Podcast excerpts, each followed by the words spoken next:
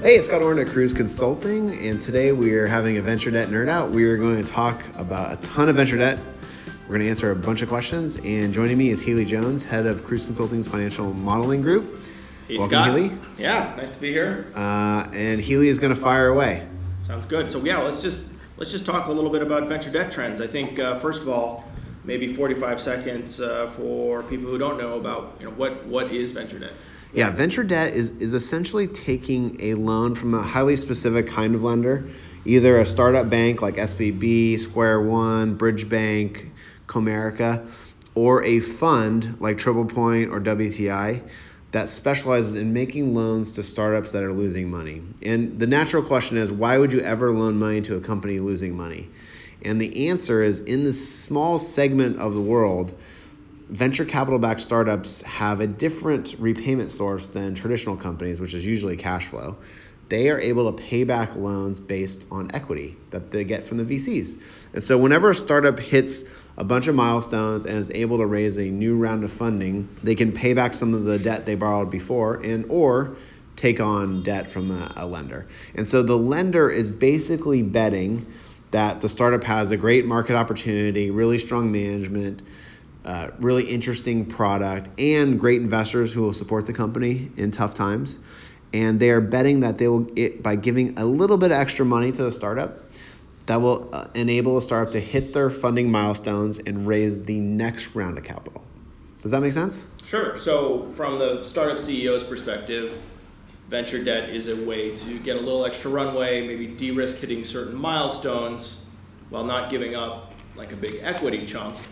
Uh, in exchange, though, you are taking some debt onto the business, and obviously, debt changes your capital structure and introduces a little bit different type of a risk into the business. You said it perfectly. They're taking a little bit extra money to de risk the next round. And the reason why is they're, they're basically buying additional cash runway. And it does kind of increase the risk profile of the company in that if you don't hit your milestones, it can be tough to raise more money. Can be tough to get insiders to pony up again. But if things are working, it's an incredible tool. It's super friendly for the founders because remember, when they raise VC dollars, they're the ones bearing all the dilution. They're selling shares of a company they basically own and selling 20% every time they raise venture capital money. So getting a little bit extra money with only a little bit of dilution in the form of some just additional warrants in exchange for agreeing to pay this money back is very, very founder friendly. Okay, great. So, how does a startup CEO know if their startup can get venture debt, and how do they estimate how much they can get? You know, just even make sure it's worth their while. If it's like ten thousand dollars, it's pretty sure they've got other things they should spend their time on. But if it's five million bucks, maybe maybe it, Yeah. maybe it means something. It's typically kind of 25 to 40% of whatever your equity raise was. And there's an old saying, you have to have money to get money, right? Like we all kind of heard that. So you want to do a venture debt deal right when you raise new equity. Because at that point, there's no adverse selection problems. The VCs obviously love the company because they just put a bunch of capital in. That means the lenders can kind of rely on their underwriting that includes the VCs and rely on what the VCs are saying. What you don't want to do is try to raise venture debt when you've got like three months of cash left because the, the lenders are going to ask themselves, why are the VCs not putting more money into this company? Why are they trying to get me, a new person on the outside, to put more capital in? So do it when you first raise a bunch of equity what do you need to get venture debt? You need to have, again, exciting market opportunity, differentiated technology, good management team, and milestones that are achievable, but that will get you another round of capital. If you think about it, the lender is really underwriting the next round of capital. So when the lender gives you the money, you spend it to hit your milestones. Then when you bring that next round in, you're going to start paying the lender back on a monthly basis. That de-risks them. That's how they get their money back. So again, it's all about raising that next round of equity for the lender. Okay, so a startup, first of all, can hopefully raise somewhere between 25 to 40 percent of whatever their most recent round was. So if you raise 10 million dollars, you might be able to get two and a half to four million dollars. So that's a that's a substantial extra amount of cash, which could theoretically give you some significant runway, right? Exactly. I mean, that's I usually say three to six months of additional cash runway is what you want. So, regardless of what your burn is, you know that's another kind of benchmark because if you take more than six months, you're probably taking too much debt, and it could work out for you. You could just be a rocket ship company and hit all your milestones, but if you don't, then there's a debt overhang and you know you're going to go to your insiders and ask them to put more money in and they're going to look at the cap table and say like well every dollar i'm putting in the lenders get their money out first. I don't know if i want to do this. It's not exciting. And remember you're only going to the insiders when you're usually not hitting your milestones. So it's already kind of a tough sell to them and then having a big debt overhang makes it even tougher. Okay and then you know how does a startup ceo know if they can raise or not? One um, you probably should have recently raised your most recent venture round. So yeah. you're, you're not doing it when you're on your you run out of gas. It's you're. it's always. I, I worked for a, an investment banker guy who always said it's it's best to raise money when you don't need it. So that's that's, that's another one of those things. Yeah. Very good. Secondly, it sounds like the lenders are looking for all the same VC stuff, right? Exactly. Okay, and then third, they're gonna unlike the next VC, they're really fixated on the next round. Exactly. Well, everyone is. The the VC who just put money into the company is fixated on next round too.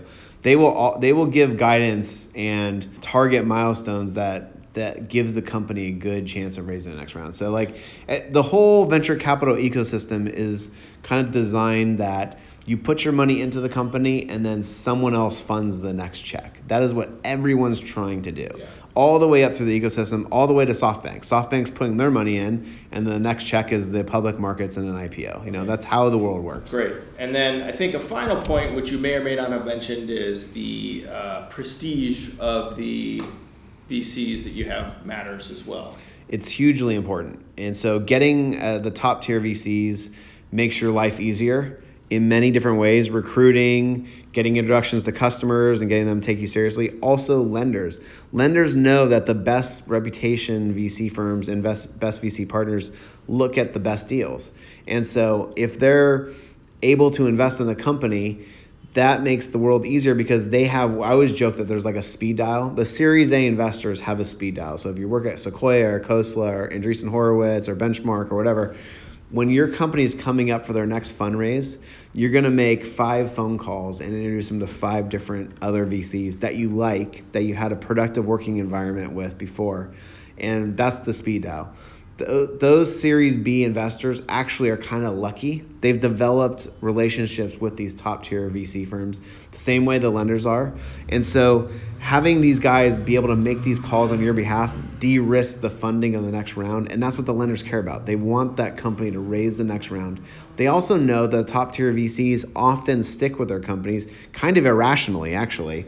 Like oftentimes they'll keep putting money into the company even though it's not clear it's going to work. And that's because they're interested in demonstrating they're good investors, they have a reputation of helping, and are there for the company and downside. So those are all really attractive to a lender.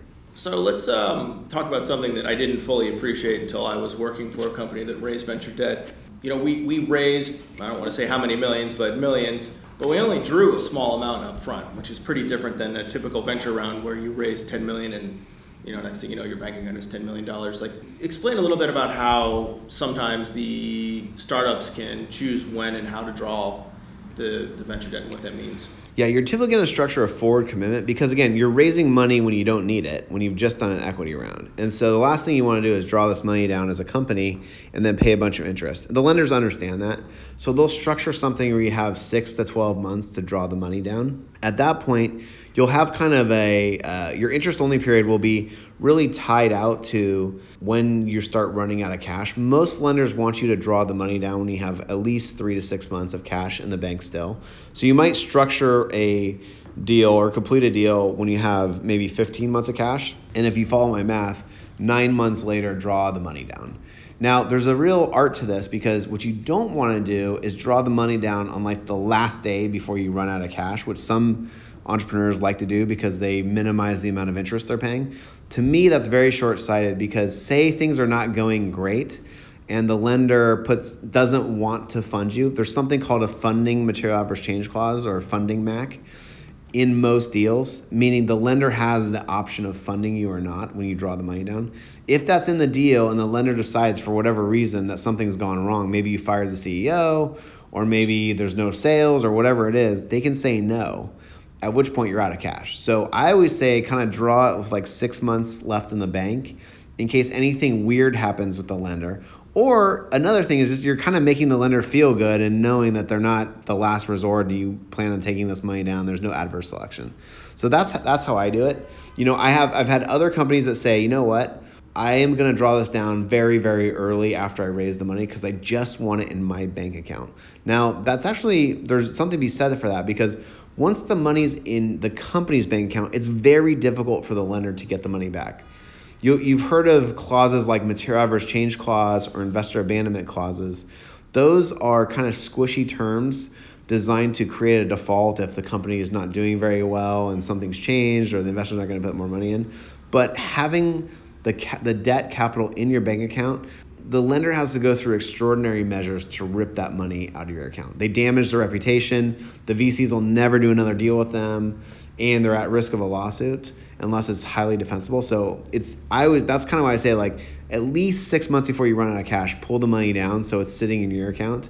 But again, I've had CEOs who draw it down right away. Regardless of how experienced you are in this market, actually going and raising venture debt, it is a process, and you've helped a number of our clients do that. Do you want to talk a little bit about who you are and how your team here helps companies that uh, that, that want to raise? Money? Yeah, totally. So uh, my before I joined Kruze Consulting, I actually worked at Lighthouse Capital, one of the leading venture debt funds, for nine years. I worked my way up from analyst to partner. Did about hundred million dollars of the deals. So you might have heard of like Angie's List or Upwork or Impossible Foods or Zest Cash or Serena Lily.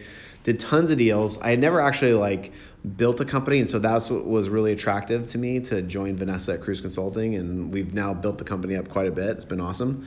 Uh, but I still like venture debt, and I still am friends with all the people in the industry, and I still realize that's an awesome tool for the entrepreneurs. And so I do encourage our companies that are doing very well at Kruze Consulting, the ones that are executing and have a real kind of defined path to their next round to take venture debt because, again, it extends the runway, helps them optimize their valuation, and, and probably raise more money. So, what we do on behalf of our clients is we go out and introduce them to all the lenders they could ever want to talk to. I think we have like 15 lenders on our call sheet. Um, we make uh, intros to lender to lenders. We schedule those.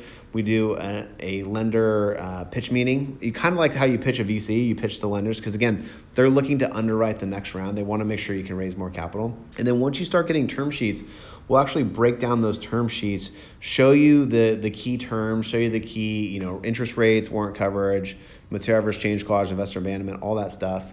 And then we help you negotiate them. So we go back to the lenders on your behalf and ask for different stuff. And then finally, we put it all into a presentation and do a board uh, meeting. And so oftentimes, you know, we're probably doing the board call for like half an hour. Um, but it's highly valuable to the board and the CEO because I know the industry, I know what I'm doing. So oftentimes they have a general idea of what venture debt should look like, but maybe some of the subtleties they're missing, or they only know one lender and they don't know three or four of the other lenders that they should be talking to. And so by giving them a board ready deck, it really makes it a really constructive conversation and helps them pick the best lo- loan and lender for the, for the startup. Great, very cool, man. So how does somebody get in touch with you uh, to get help around yeah. their venture debt? We, we've got a ton of content on our homepage. So go to Kruze Consulting and then click the venture debt link at the top. You'll see I've recorded something like 30 videos. They're all about a minute or two long, so they're really kind of bite sized. We've had amazing feedback to the videos. The CEOs love the videos, so like check those out. Um, you'll learn a ton. We also have every important term defined in venture debt, so investor abandonment, MAC, drawdown period, forward commitment, anything you can think of is there's a definition so you can see it. And we have all the lenders that we talk to so you can see exactly what the universe looks like. And then finally, we have kind of uh, a general guidance on what the, the prevailing interest rates are and warrant coverage and all that kind of stuff. And so all you got to do is go to that page. There's so much information, and then there's a pop up. You just fill it out. I'll get your email and I'll schedule time and do a call with you. That's it. That's great. So great conversation, Scott. Thanks. Awesome. All right, Healy. Thank you.